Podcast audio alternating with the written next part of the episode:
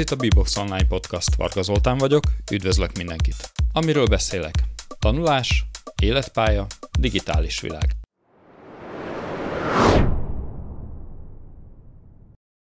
Ez itt a harmadik adás, és arról fogok beszélni, hogy milyen érzés home office-ból tanítani, valamint uh, arról is szó lesz, hogy hogyan éltem meg én a saját tanulmányaim során a távoktatást. Szögezzük le mindjárt az elején, hogy sem a home office, sem pedig a távoktatás nem az ördögtől való.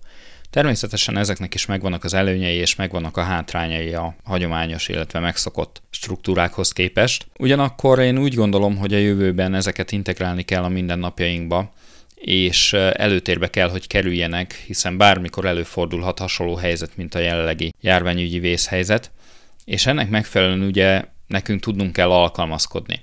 Először a home office-ról beszélek nektek, és én úgy gondolom, hogy ez egy nagyon-nagyon jó dolog és egy remek lehetőség.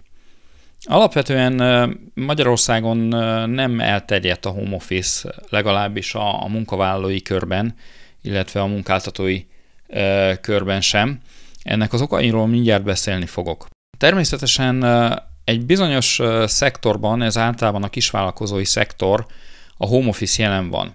Hiszen vegyünk például egy, egy könyvelőt, mint kisvállalkozót, ő nem feltétlenül fog egy belvárosi irodát bérelni horror pénzekért, hanem saját maga otthon fogja végezni a munkáját egy kis dolgozószobában vagy dolgozó sarokban, és innentől kezdve már home office-ban dolgozik. Vagy nézzünk egy magántanárt, aki mondjuk az otthonában ad órákat, mondjuk nyelvórákat, ő is home office-ban dolgozik. Vagy nézzünk meg egy iparos, kisiparos vállalkozót, kisiparos vállalkozó természetesen a ipari munkájának a nagy részét mondjuk külső helyszínen végzik, de az administratív tevékenységet a saját otthonában, hiszen mondjuk a legtöbbjüknek általában a székhelye is, a vállalkozás székhelye is a saját otthonában van bejelentve. Tehát láthatjuk azt, hogy, hogy home office-ban dolgoznak nagyon-nagyon sokan. Ugyebár a, a munkavállalói szemlélet az teljesen más, tehát ehhez, hogy home office-ban dolgozhassunk, illetve a home office ne legyen számunkra idegen, egy vállalkozói szemléletre van szükségünk. A munkavállalói szemlélet az teljesen más. Tehát a munkavállaló az, az abból indul ki, hogy ő reggel föl kell, bemegy a munkahelyére, a főnöke kiadja neki az utasításokat, ő elvégzi a munkáját, majd műszak végével kalapkabánt elmegy haza és éli a kis életét. Tehát a munka, munkavállalói szemléletben alapvetően ez, ez a különlegesség, hogy hogy megszoktuk azt, hogy bemegyünk egy munkahelyre, és ott mm, mindent megmondanak helyettünk, mindent kitalálnak helyettünk, és fix a munkaidőnk, és adott munkaidő keretek között dolgozunk adott helyen, és nem nekünk kell semmiféle munkafeltételeket megvalósítani, mert azt a munkáltatónk biztosítja. A másik az, hogy, hogy alapvetően, hogyha a munkáltatói oldalt nézzük, akkor nagyon sok esetben még akkor sem alkalmaznak a munkáltatók home office-t, amikor mondjuk arra lehetőség lenne, illetve, illetve költséghatékonyabb megoldás lenne, mint fenntartani egy adott munkahelyet a, az irodán vagy az üzemen belül. Alapvetően ez azért alakul ki, illetve ez a fajta munkáltatói szemlélet azért van még jelen a, a magyar vállalkozói körben, mert a munkáltatók nem bíznak meg a munkavállalókban. Nem merik a munkavállalóra bízni magát a feladatot és az önállóságot, ami mondjuk a home office-szal jár. És tulajdonképpen ellenőrizni akarják, tehát állandó kontrollt akarnak a munka, munkavállaló felett. Ami bizonyos szempontból jó, bizonyos szempontból nem jó. Tehát itt mindkét oldalról szemléletváltásra lenne szükség ahhoz, hogy mondjuk itt Magyarországon a home office az optimálisan működjön. A multinacionális cégeknél ez jelen van. Főleg az IT szektorban, ahol tulajdonképpen egy elég egy számítógép, és bárhol, bármikor tud dolgozni a programozó, és ez egy nagyon-nagyon bevált szokás. A multinacionális környezet ugyebár külföldről hozza a mintákat, így ennek megfelelően állnak hozzá magához a home office kérdéséhez is. Itt a kérdés most, hogy én hogyan élem meg ezt a home office történetet manapság. Alapvetően a múltban nagyon sok olyan feladatom volt, amit itthonról végeztem, illetve vállalkozás formájában vállalkozóként itthon dolgoztam, és azt kell, hogy mondjam, hogy maga a tanítás, mint olyan, Tehát így a, a rendkívül digitális tanrend miatti home office kényszer, az számomra egész jó. Tehát én nagyon jól élem ezt meg. Egyrészt azért, mert talán egy kicsit introvertáltabb is vagyok, én nagyon-nagyon szeretek idehaza dolgozni, és nagyon szeretek egy eldugott sarokban dolgozni úgy, hogy mondjuk nem zavar senki.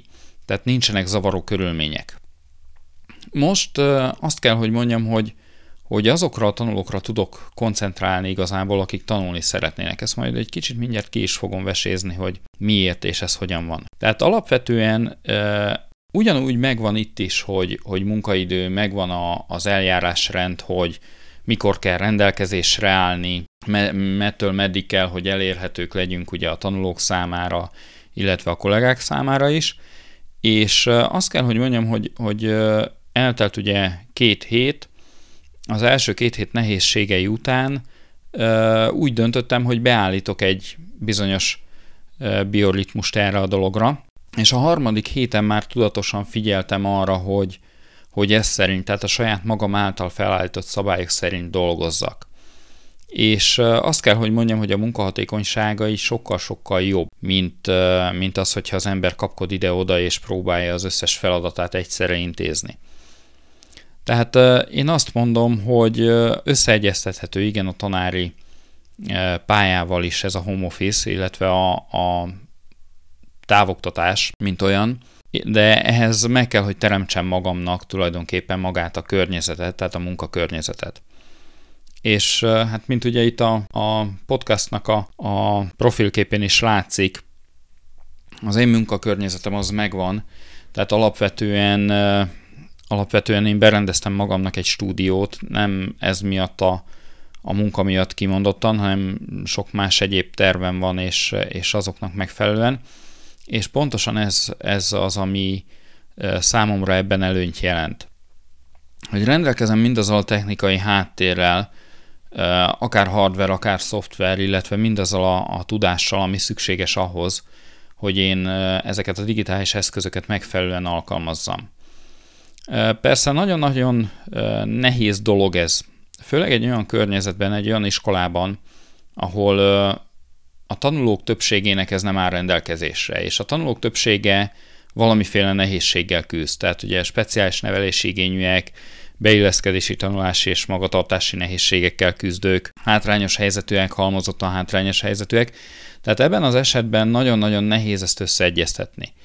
De az, ami, ami nagyon-nagyon tetszik és nagyon-nagyon jó ebben a dologban, hogy alapvetően a rendelkezésre állási időn túl az időmet saját magam osztom be.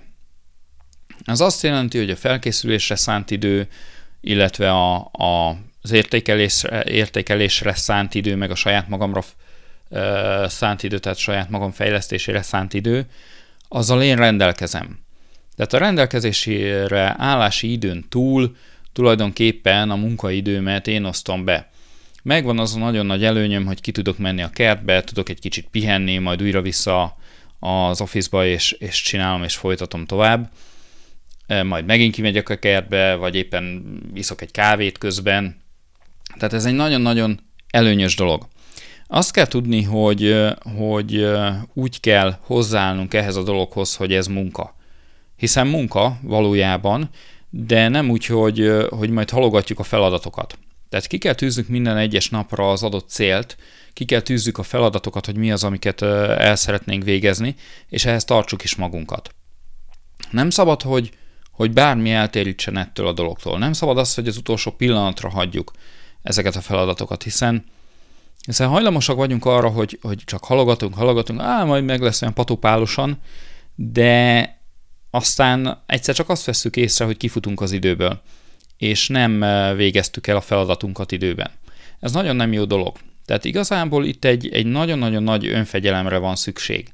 Tehát a home office egyik alapvető feltétele az, hogy képesek legyünk egy iszonyatosan nagy önfegyelmet tanúsítani. Tehát ezen múlik minden. Ez a kulcsa az egész home office-nak, tehát az önfegyelem.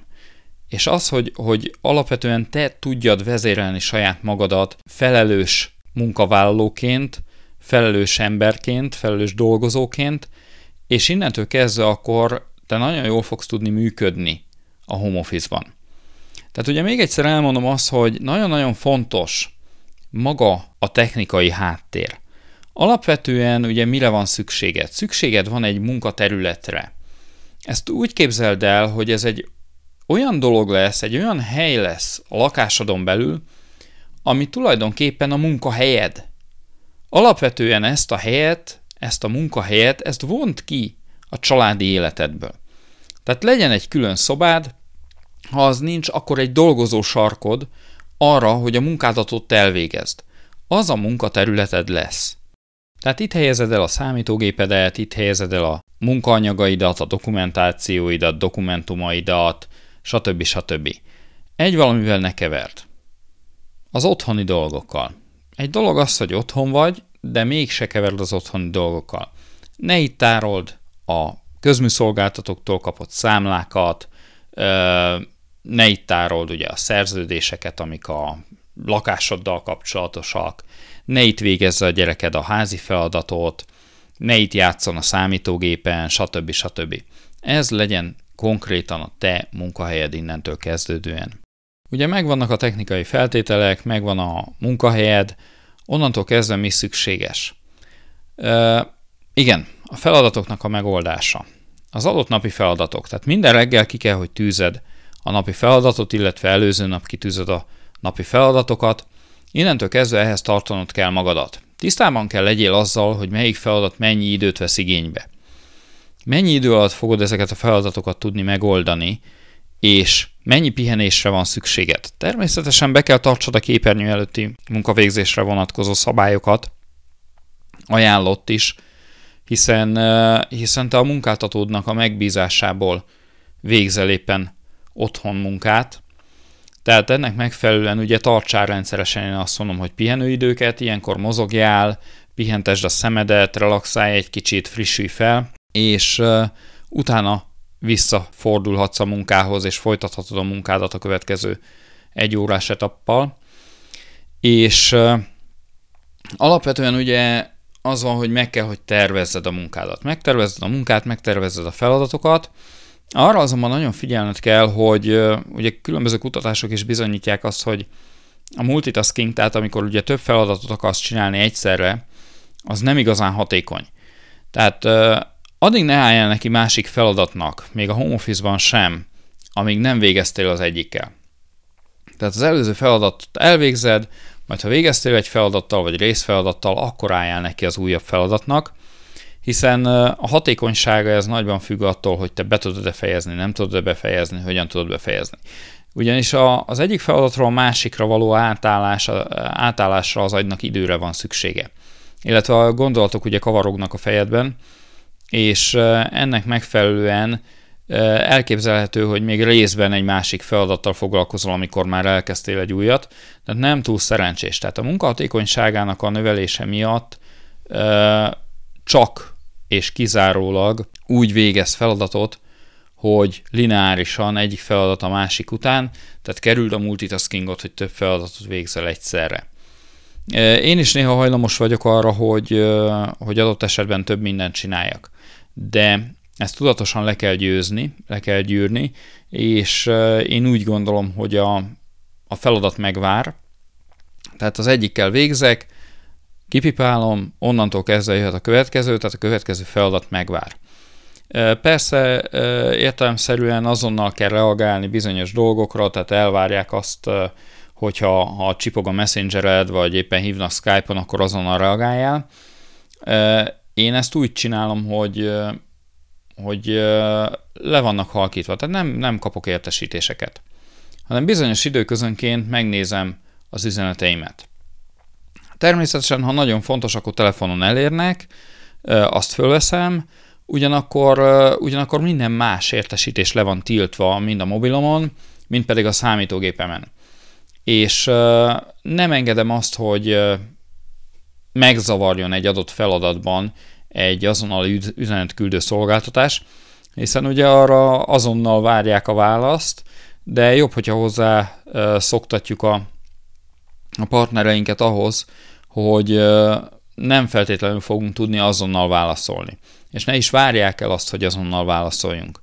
mert az megint csak a munkánk hatékonyságát fogja csökkenteni, hiszen megakaszt a feladat elvégzésében, nem fogjuk tudni a feladatot ö, folytatni, tehát félbe kell hagyjuk a feladatot, és utána sokkal nehezebb lesz újra kezdenünk, mert újra át kell gondolnunk azt, hogy éppenséggel hol is tartottunk az adott feladatban.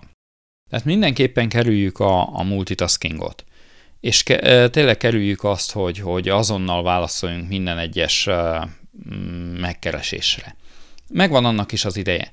Tehát pontosan ezt csinálom én is, hogy, hogy a kommunikációnak is megvan az ideje, tehát megvan az, hogy adott időszakban ellenőrzem az e-mailjeimet, ellenőrzem az üzeneteket, és onnantól kezdve akkor fogom megválaszolni őket.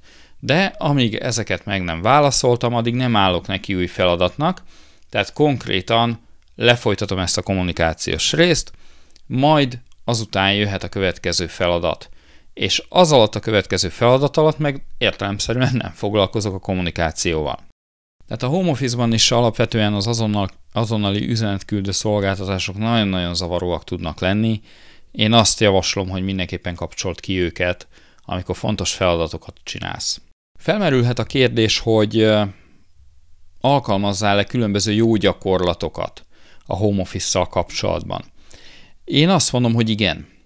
Tehát járj el nyitott szemmel, nézzél körül az interneten, hogy mások hogy csinálják, másoknak milyen módszerek jöttek be, milyen eszközöket alkalmaznak, milyen hardware eszközöket, milyen szoftver eszközöket, esetleg hogyan tudják a saját idejüket jól beosztani, például napi tervezővel, vagy ez az amaz. Tehát ezek, ezek a jó gyakorlatok, ezek mindig segíthetik a munkánkat. És én azt mondom, hogy, hogy a home office kapcsolatban is ki kell kérni embereknek a véleményét. Ne szégyeld azt, hogy kérdezel, mert mondjuk tudatlan vagy ezen, az, ezen a területen. Kérdezzél meg olyanokat, akik tapasztalatokkal rendelkeznek, próbáld ki az ő ötleteiket, próbáld ki az ő módszereiket, hogy neked az beválik-e. Ahhoz, hogy, hogy sikeresen alkalmazd a home office sikeresen tudjál dolgozni, és hatékonyan tudjál dolgozni a home office-ban, az természetesen nagyon nagy rutin kell. És mint mondtam, ugye a, a felelősség, illetve a, az elhivatottság az nagyon-nagyon fontos lesz ebben a, ebben a fajta munkavégzésben. Tehát föl kell készülni arra, hogyha ha olyan a munkaköröd, hogy home office-ban tudsz dolgozni, illetve jelenleg home office-ban vagy, akkor a jövőben ez elő fog fordulni újra és újra és újra. Tehát egy olyan világ jön, ahol, ahol nagyon sokszor kell alkalmazni majd a home office pontosan hasonló helyzetek miatt, mint a, a jelenlegi koronavírusos járványhelyzet, és szerintem egyre több vállalkozás fog elköteleződni ebbe az irányba. Ha látják azt, hogy ez most jól működik és használható, akkor ez költséghatékonyságot fog jelenteni alapvetően a, a cégek számára is, hiszen nem kell fenntartani egy munkahelyet az irodában. Tehát sokkal kisebb lesz a költsége, hogyha a munkáltató ö, otthonra adja ki a munkát. Egyrészt ugye nem kell a munkába járás díját fizetni, nem kell ugye berendezni az irodát a munkavállaló számára, stb. stb. mert tulajdonképpen a, a munkavállaló megteremti magának ezeket a feltételeket. Alapvetően uh, itt beszállhat ugye a dologba a munkáltató is, tehát mit tudom én azt mondja, hogy hogy megfelelő széket fölajánl, meg, meg uh, számítógépet, illetve telefont biztosít, uh, beszáll a, az internet költségeibe, internet kapcsolatnak a költségeibe, tehát ez, ez természetes dolog, de mégiscsak olcsóban jön ki úgy, mint hogyha föntartana egy irodában egy munkahelyet. Tehát neked most ez alatt az idő alatt meg kell tanulnod home office-ban dolgozni, hogyha még nem csináltad eddig. És föl kell készüljél arra, hogy tényleg a jövőben bármikor, bármilyen helyzet adódik, képes legyél home office-ban hatékonyan dolgozni. A munkáltatóknak nem ellenséget kell látni a home office-ban, hanem arra kell gondolni, hogy egy költséghatékony, sokkal rugalmasabb vállalati kultúrát és nagyobb szabadságot biztosító, több lehetőséget biztosító eszközt kapnak a kezükbe. Természetesen itt a kölcsönös bizalomnak a kialakítása nagyon-nagyon fontos, tehát a munkavállaló, illetve a munkáltató részéről. Tehát, hogy kölcsönös bizalom alakuljon ki. Onnantól kezdve, hogyha ez a bizalom megvan, hogyha már a munkáltató bizalmat szavaz a munkavállalónak, akkor a munkavállaló ezt értékelni fogja, és ugyanúgy el fogja végezni a munkáját home office-ban, mint hogyha bent az irodában végezni teljes kontroll alatt. Természetesen értékelni kell a munkavállalónak a teljesítményét, munkavállalónak a hozzáállását, a munkáját, és ezt kommunikálni is kell felé. Innentől kezdve a munkavállaló ugyanúgy tisztában lesz vele, hogy ha elvégzi a feladatát, akkor ő meg lesz becsülve, megkapja a fizetését. Ha nem végzi el a feladatát, akkor értelemszerűen elveszítheti a munkáját. Nem utolsó sorban pedig felejtsük el a munkaidőt. Igen, a home office-ban felejtsük el a munkaidőt. Tehát az IT szektorban ez úgy működik körülbelül, hogy feladatok vannak, projektek vannak, és ezeknek megvan a határideje. Az, hogy a, a fejlesztők, a programozók mennyi idő alatt csinálják meg, az teljesen mindegy. Az a lényeg, hogy a határidőre a feladat kész legyen. És az, hogy, hogy milyen hatékonysággal képes dolgozni egy munkavállaló, az saját magán múlik. Az, hogy milyen minőségben képes elvégezni a feladatát, az megint csak saját magán múlik. De a lényeg az lesz, hogy az adott feladat legyen kész adott határidőre. Aztán az, hogy hogyan osztja be a napját a munkavállaló, hogy mikor dolgozik rajta, reggel, délben, vagy este, vagy éjszaka, az már senkit nem fog érdekelni, csak az fog érdekelni, tehát az fogja érdekelni a munkáltatóját, hogy a projekt elkészüljön. A feladat kész legyen, a munka le legyen adva, és elégedett legyen az ügyfél. Tehát egyértelmű, hogy azokban a munkakörökben, amelyek kihelyezhetők ugye a home office-ba, azokban a munkakörökben nem lesz szükség a, a munkaidőnek a, az ellenőrzésére, illetve a munkaidőnek a számon kérésére. Ugyanis tényleg, amint mondtam már, hogy a projekt szemléletet kell előtérbe helyezni. Motivációként nagyon jó lehet egyébként ez a munkavállaló számára, hogy kötetlen, illetve szabadidő beosztást adunk neki. Ugyanis sokkal szabadabbnak fogja érezni magát, azt tudja majd, hogy feladata van, a feladatot el kell végezni megfelelő minőségben határidőre, tehát innentől kezdve a munkájának a hatékonysága meg fog nőni. És adott esetben, hogyha ő a napi 8 óránál kevesebb idő alatt fogja tudni teljesíteni a feladatát, mert annyira hatékonyan képes dolgozni, akkor ő azt a fennmaradó időt tulajdonképpen mint egy kafetériát tekintheti, tehát hogy mi szabadidőt adunk neki mondjuk munkáltatóként cserébe. Ugyanakkor sokkal nagyobb hajlandóságot fog mutatni majd abban az esetekben akár a túlmunkára is, hogyha mondjuk egy adott projekt vagy egy adott feladat megigényli azt, hogy az adott napon mondjuk a napi 8 órán túl dolgozzon és foglalkozzon a feladattal. Mert alapvetően ezek az idők, ezek ki fogják egyenlíteni egymást. Nagyon sok minden kavarog még a fejemben a, a home office kapcsolatban, de zárszóként csak annyit, hogy, hogy én nagyon jól érzem magam itt. Egyrészt azért, mert egy olyan helyen lakok, ami, ami szép és jó, és megfelelő környezetet biztosít számomra, az élethez, a másik meg az, hogy, hogy tulajdonképpen maga, maga az iroda, amit kialakítottam saját magamnak, az, az olyan, amilyet én szeretnék. Az olyan, amilyenben én érzem jól magamat. És, és úgy lett kialakítva, hogy ez nekem megfeleljen, nekem jó legyen, nekem kényelmes legyen, nekem optimális legyen. És természetesen, ha az ember egy, egy pozitív környezetben tud dolgozni, egy olyan környezetben, ahol jól érzi magát, akkor, akkor a munkáját is sokkal jobb kedvel fogja elvégezni, és sokkal nagyobb hatékonysággal fogja tudni elvégezni. És én ezt mondom nektek, hogy, hogy törekedjetek arra, hogyha home office-ban kell, hogy dolgozzatok, hogy olyan környezetet alakítsatok ki magatoknak, ahol valóban jól érzitek magatokat. Tehát a, a home office-t azt ne kényszerként fogjad föl, hanem egy lehetőségként. Egy lehetőségként arra, hogy megmaradjon a munkád, egy lehetőségként arra, hogy kicsit szabadabb lehessél, egy lehetőségként fogd fel arra, hogy tulajdonképpen a munkateljesítményedet növelni tudjad, és jobb minőségű munkát végezhessél, mint amilyet adott esetben mondjuk egy munkahelyen végeztél. Tulajdonképpen ennyit a home office-ról, lehetne még nagyon sokat beszélni róla, de ugorjunk a második témánkra, a távoktatásra.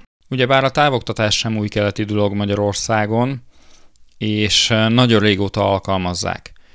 Annak idején több mint 20 évvel ezelőtt a főiskolát én is napali tagozaton távoktatásos formában végeztem, ami annyit jelentett, hogy tulajdonképpen saját magamnak kellett megtanulni a tananyagot, megkaptam a tankönyveket, a jegyzeteket, és heti egyszer volt konzultációs nap, ezeken a napokon előadások voltak, illetve zárt helyi számonkérések, és minden héten egyetlen egy napot jártam kontakt tevékenységre, illetve kontakt foglalkozásokra a főiskolán, az összes többi napon saját magamnak kellett tanulni.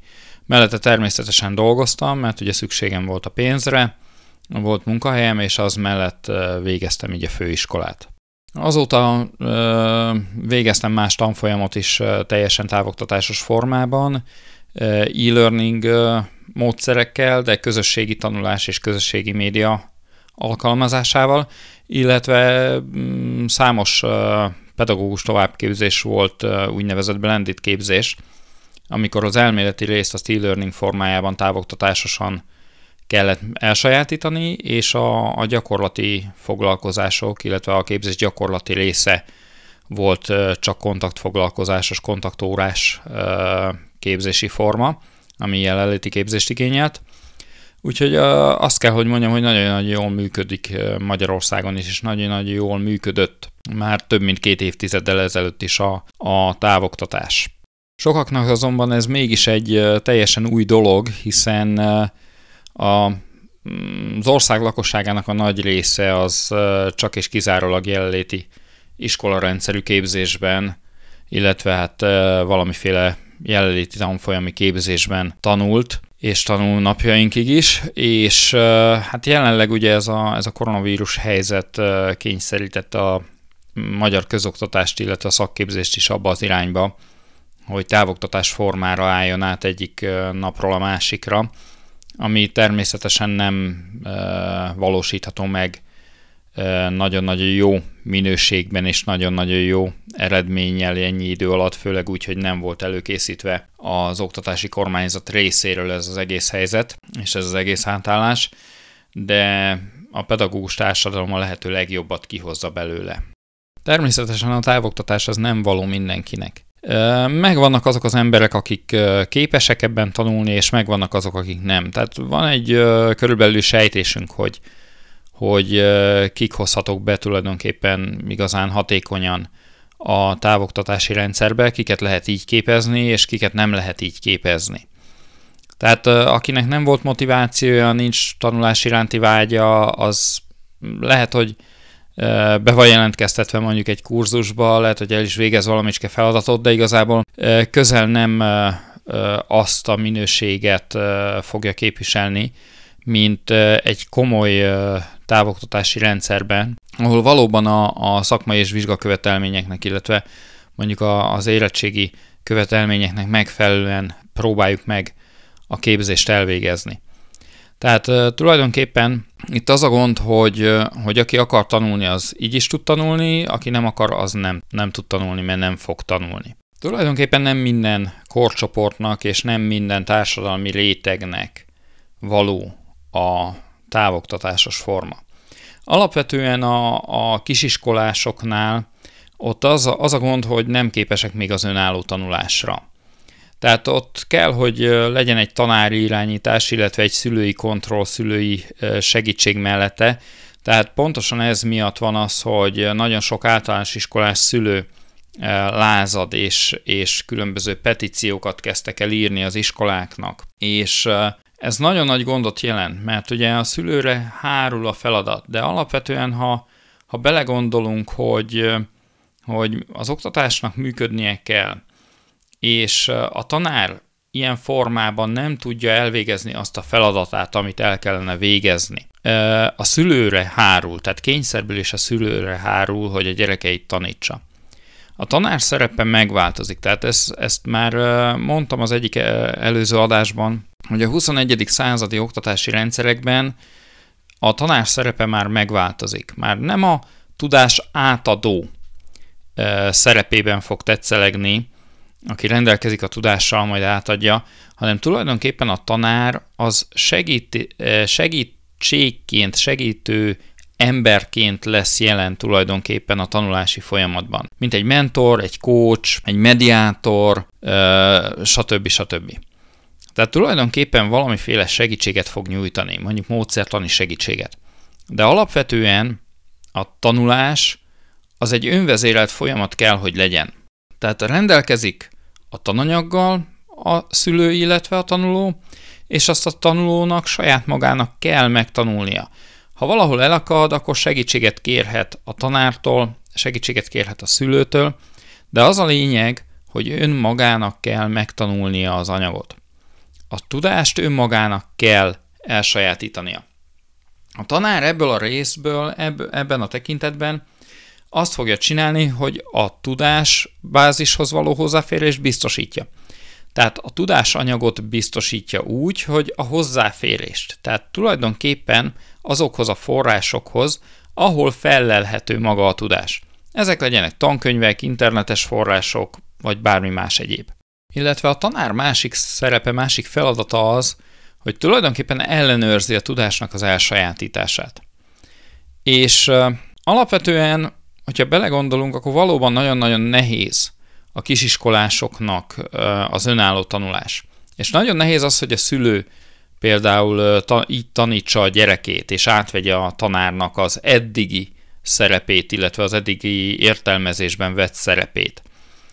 És nagyon nagy terhet ró ez a szülőkre tulajdonképpen, mert mert ugye van, ahol több gyerek van, azért dolgozni is kell, mint ahogy már említettem a korábban, hogy, hogy igen, a munka, munka az fontos kell, hogy legyen, a munka kell, hogy legyen minden előtt, mert különben a megélhetés itt Magyarországon nem lesz biztosítva, hogyha a szülő mondjuk nem dolgozik.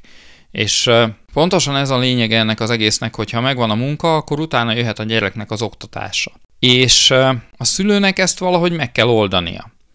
Tehát én, én úgy gondolom, hogy, hogy aki szülő volt, az eddig is foglalkozott a gyerekével. Már a melyik. Tehát itt is megint ugye tudjuk azt, hogy társadalmi réteg függő dolog, hogy mennyit foglalkoznak és mennyit tanulnak a gyerekkel. Tehát alapvetően azok a szülők, akik eddig is foglalkoztak a gyerekükkel, azoknak ez most nem okoz akkora problémát szerintem. Tehát akiknek mondjuk nagyobb gyerekük van, a nagyobb gyerek az tulajdonképpen már egy kicsit önállóbb, tehát tud önállóbban tanulni. Tehát egy gimnáziumban, vagy, vagy akár egy szakközépiskolában ott már elvárt dolog lenne az, hogy a gyerek önállóan tanuljon, és ne a szülőre háruljon az a feladat, hogy a gyereket tanítsa. Tehát a gyereknek képesnek kell lennie már az önvezérelt tanulásra. Sőt, már az általános iskola felső tagozatában is. Hiszen már rendelkezik azokkal a kompetenciákkal, amik a tanuláshoz szükségesek. Hiszen már az alsóbb évfolyamokban megszerzett annyi tudást és annyi módszertani tudást, hogy tudja azt, hogy hogyan kell önállóan tanulni. Hiszen házi feladatok eddig is voltak, bemagolni a verseket eddig is be kellett, úgyhogy alapvetően nem változik semmi. Annyi, hogy konkrétan igazából a kisebb gyerekekkel kell tanulni, a nagyobbaknak már önállóan kellene tudni. Az más kérdés, hogy, hogy a legtöbb gyerek önállóan nem fog tudni tanulni, mert egyszerűen nincs tanulás iránti vágya, ami belülről jönne, tehát belülről fakadó tanulás iránti vágya.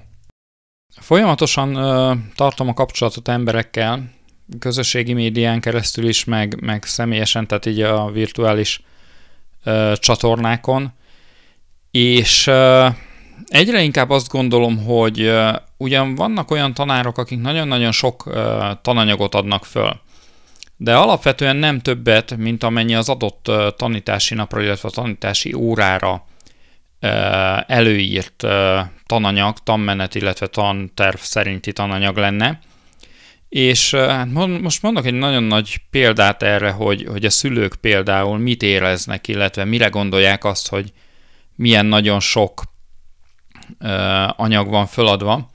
Ugyanis a minap beszélgettem az egyik ismerősömmel, aki egy nagyon jó helyzetben lévő kisvárosnak a, a nagyon jó helyzetben lévő általános iskolájában angol nyelvet tanít, és hát lázongtak már a szülők, hogy milyen sok, milyen rengeteg sok anyagot ad föl egy, egy hétre, aztán átküldte nekem, és hát konkrétan angol, angolból a létige. Ez volt.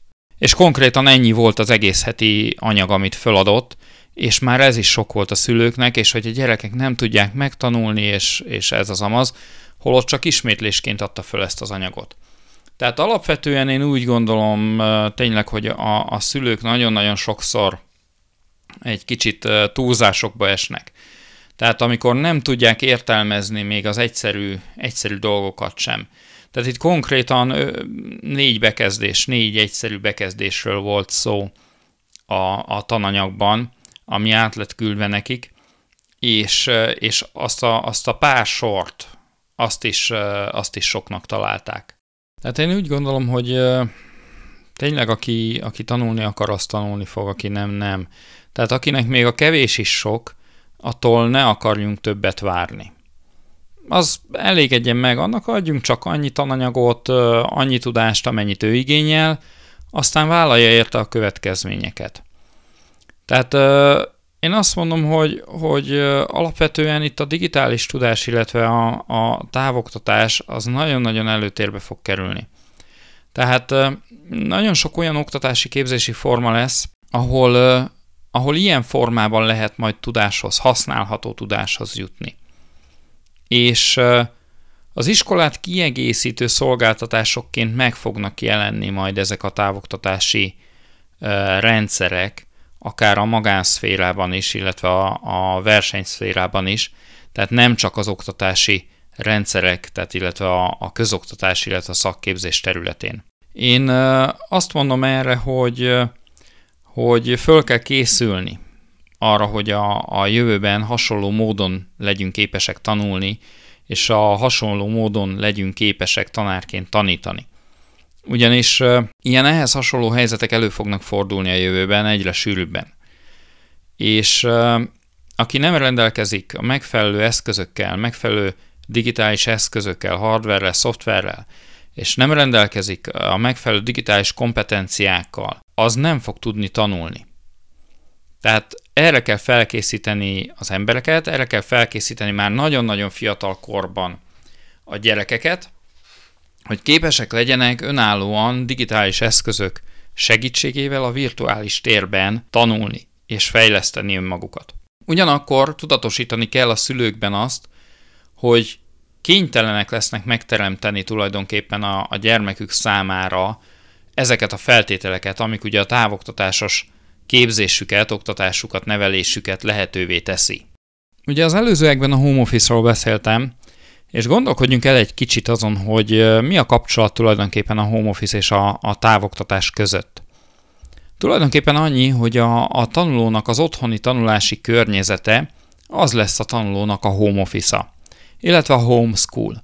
Tulajdonképpen ez itt ugye a homeschooling, tehát az otthon tanulás fogalma az, amit most egy kicsit feszegetünk, és alapvetően ugye erre is ugyanúgy kell fölkészülni, mint egy home office-os munkavégzésre. Tehát mi az, amire ugye szükség van? Alapvetően a tanuló részéről egyrészt az elkötelezettség, illetve a tanulás iránti vágy, de az, hogy egy nyugodt ö, környezetet biztosítson neki a szülő, ahol a gyerek tényleg tanulni tud, ahhoz szükség van egy olyan helyre, egy olyan szobára, egy olyan sarokra, ahol nem zavarja a tanulás közben senki és semmi.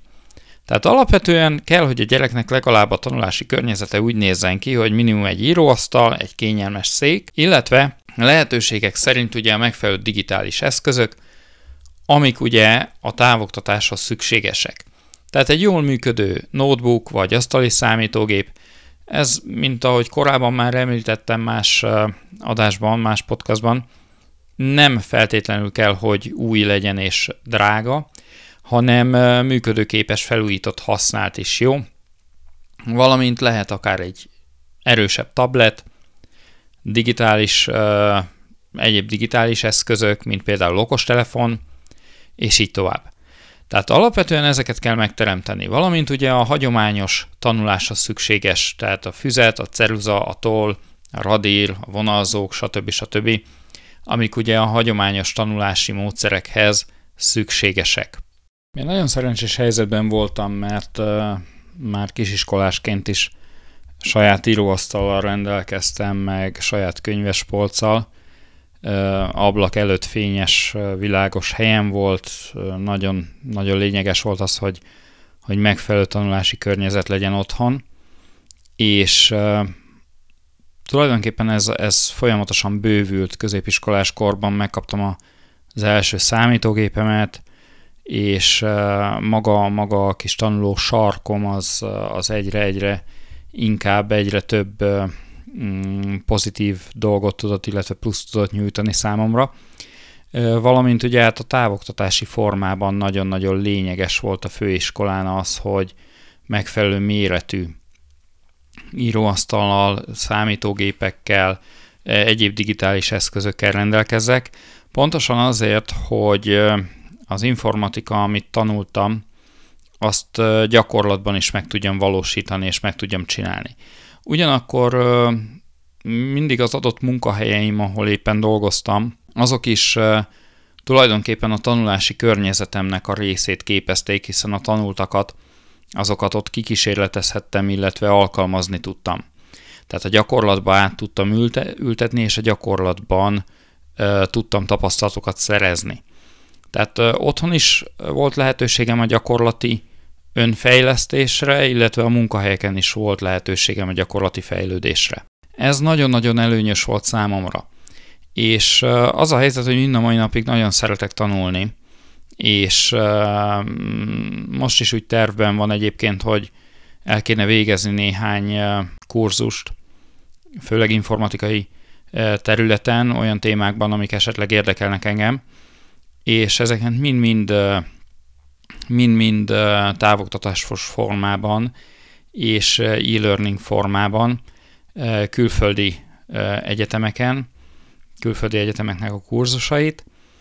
Érdekel a dolog, benne van a pakliban, hogyha időm lesz rá, akkor egy-kettőt meg fogok csinálni, hogy a tudásom gyarapodjon. Tulajdonképpen a témák utáni érdeklődés, illetve az érdeklődési körömnek megfelelő témák azok, amik hajtanak, illetve az, hogy, hogy megtanuljam azokat a, a dolgokat, amiket tudni szeretnék, tanulni szeretnék. És alapvetően, ha csak azt nézzük, hogy, hogy nem nagyon kell szakembert hívni itthonra, mert mert megtanulok mindent, ami, amit csak meg lehet tanulni. Például a villanyszerelésről, a vízvezetékszerelésről, a, a, a térkövezésről, bármi egyébről, tehát bármilyen szakemberre lenne szükségem, túlnyomó többségében nem hívom őket, mert inkább megtanulom saját magam az internetről, vagy egy kurzus formájában, vagy pedig a YouTube-on, meg, meg egyéb különböző weboldalakon nézem meg, hogy mit és hogyan lehet elvégezni. Úgyhogy az a tudás az már az enyém lesz. Tehát alapvetően én, én úgy gondolom, hogy jobban szeretek tanulni, mint, mint a gyakorlatban alkalmazni a tanultakat, és szívni magamba az információt, ami egy nagyon jó dolog, én úgy érzem. Tehát amit az ember megtanul, amit tud, az a tudás az már az övé, tehát annyival többet ér, annyival több lesz az ember. A mai fiatalokat vizsgálva én azt látom, hogy nem annyira fontos nekik a tanulás. Ugyanis minden eredményt mindig azonnalra akarnak, és a tanulás az egy nagyon-nagyon hosszadalmas fázis, egy nagyon hosszadalmas folyamat, hogy valamit megtanuljanak. És nagyon gyorsan változik az érdeklődési körük, nagyon gyorsan változik a, változnak az igényeik, és alapvetően ezért nem is akarnak nagyon sok energiát belefektetni magába a tanulásba. hanem azonnal ugye az eredményeket akarják mindenből.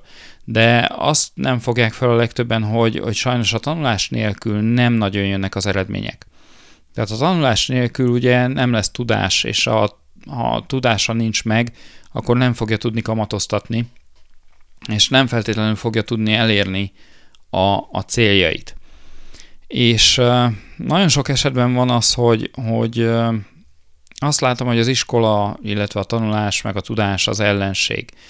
Általában az alsóbb társadalmi rétegeknek a, a szubkultúrája ez, hogy iskolálenesek, de a magasabb társadalmi rétegekben lévő tanulók esetében is sajnos előfordul az, hogy ott azokban a családokban, ahol pénz van, és jobbak az anyagi lehetőségek, ott, ott meg azt gondolják, hogy tulajdonképpen a pénzért bármit megvehetnek, és, és ebből indulnak ki. Tehát ott meg az miatt, az miatt nincs meg a tudás iránti, illetve a tanulás iránti vágy. Tehát látom azt, hogy, hogy minden más érdekli őket, tehát a szórakozás, a bulizás, és nagyon-nagyon sokára jönnek rá arra, hogy tulajdonképpen tanulniuk kell, mert csak a tudás az, ami, ami előbbre viszi majd őket, és megfelelő jövőt biztosít számukra.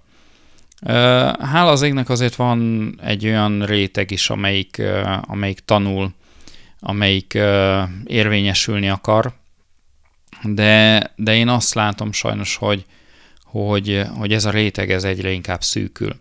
A távoktatás csak akkor működhet, akkor lehet működőképes, hogyha olyanok vesznek részt benne, akik tanulni akarnak. Ugyanakkor én úgy gondolom, hogy, hogy nem csak intézményi szinten lenne szükség egységes koncepciókra, hanem országos szinten is. Tehát egy bizonyos oktatási szinten, mondjuk általános iskola, vagy középiskola, vagy szakképzés egységes képet kellene, hogy mutasson maga az egész távoktatási rendszer is. Tehát tulajdonképpen, hogyha itt, itt alapvetően, amiről ugye mindenfelé a médiában szó van, hogy még egy osztályon belül is számtalan applikáció van használva, és nincs egységes keretrendszer. Nem, hogy egy iskolán belül, hanem egy osztályon belül sem, mert ahány tanár annyiféle módszert, annyiféle eszközt, annyiféle applikációt használ, az, az nem vezet jóra. Tehát az tulajdonképpen most ebben a helyzetben a távoktatást utáltatja meg a tanulókkal és a szülőkkel. Tehát ez működhetne nagyon jól, hogyha egy egységes, átgondolt koncepció alapján lenne kivitelezve. És még egyszer mondom, hogy, hogy biztos az, hogy a jövőben egyre inkább a távoktatás felé kell, hogy elmenjünk. És a, a távoktatás eszköztárát kell, hogy igénybe vegyük pontosan ugye a hasonló helyzetek miatt. Viszont, hogyha ugyanazt fogjuk majd megtapasztalni, mint amit a, a jelenlegi jelenléti képzési rendszerben, tehát a jelenléti oktatás, jelenléti képzést biztosító közoktatási rendszerben, hogy, hogy a, a tanulók túlnyomó többsége kényszerből megy az iskolába, mert tanköteles, akkor, akkor ugyanúgy nem lesz jó a távoktatásnak a helyzete sem. Tehát ugyan az lesz a helyzet, mint a, a jelenlegi hagyományos oktatási rendszerben. Tehát ha kényszer a tanulás, akkor az, az nem fog jóra vezetni. Ha pedig ugye, ugye nem szívesen tanulnak a gyerekek, és nem önszántukból tanulnak a gyerekek, nem belülről fakad bennük ugye a, a kíváncsiság és a tanulás iránti vágy, akkor, akkor tulajdonképpen nem tehetünk semmit. Tehát akkor onnan, onnantól kezdve nagyon nehéz dolgunk lesz tanárként, pedagógusként. Tehát azért úgy kellene ezt az egészet csinálni és kialakítani, hogy, hogy egy kicsit most gondolkodjunk, és tényleg a rendkívüli helyzetre való tekintettel próbáljuk meg rugalmasan kezelni magát az oktatást. És ne terheljük túl a szülőket, ne terheljük túl a, a gyerekeket, bár azért, mint mondtam, vannak szélsőséges példák, van, hogy a, a szülők egy kicsit mm, buzgóbbak, és úgy gondolják, hogy túl sokat kaptak, amikor nem, de természetesen előfordul az is, amikor a tanár valóban nagyon sok tananyagot ad fel, és, és ezeket kell valahogy egyensúlyba hozni és nem megutáltatni a tanulást, és nem megutáltatni a távoktatást a, a gyerekekkel és a szülőkkel, mert a, a jövőben akkor csak ellen, e, ellenérzéseket fog kiváltani, és ellenezni fogják, és tiltakozni fognak ellene. És én még, még egyszer tényleg azt mondom, hogy, hogy most ezután a helyzet után az államnak, az oktatási kormányzatnak is el kell gondolkodnia azon, hogy hogyan tovább. És, és milyen rendszert tudnak felépíteni nagyon gyorsan, ami ráadásul jól is működne, és használható lenne, és valóban mindazon távoktatási kritériumoknak megfelelne, ami a 21. század digitális képzési rendszereiben, digitális oktatási rendszereiben szükséges. Ennyi volt mára ez a podcast, és biztos, hogy a jövőben még visszatérek a témákra kicsit átgondoltabbak és specifikusabban. Most csak úgy próbáltam meg elmondani, ami, ami így script nélkül az eszembe jutott, tehát nem írtam semmi vázlatot, hanem, hanem csak mondtam, ami, ami gondolat jött, és remélem, hogy nem volt unalmas, és, és jól éreztétek magatokat, és megtudtatok néhány hasznos dolgot, úgyhogy hamarosan találkozunk. Köszönöm, hogy velem tartottatok, találkozunk a következő adásban. Sziasztok!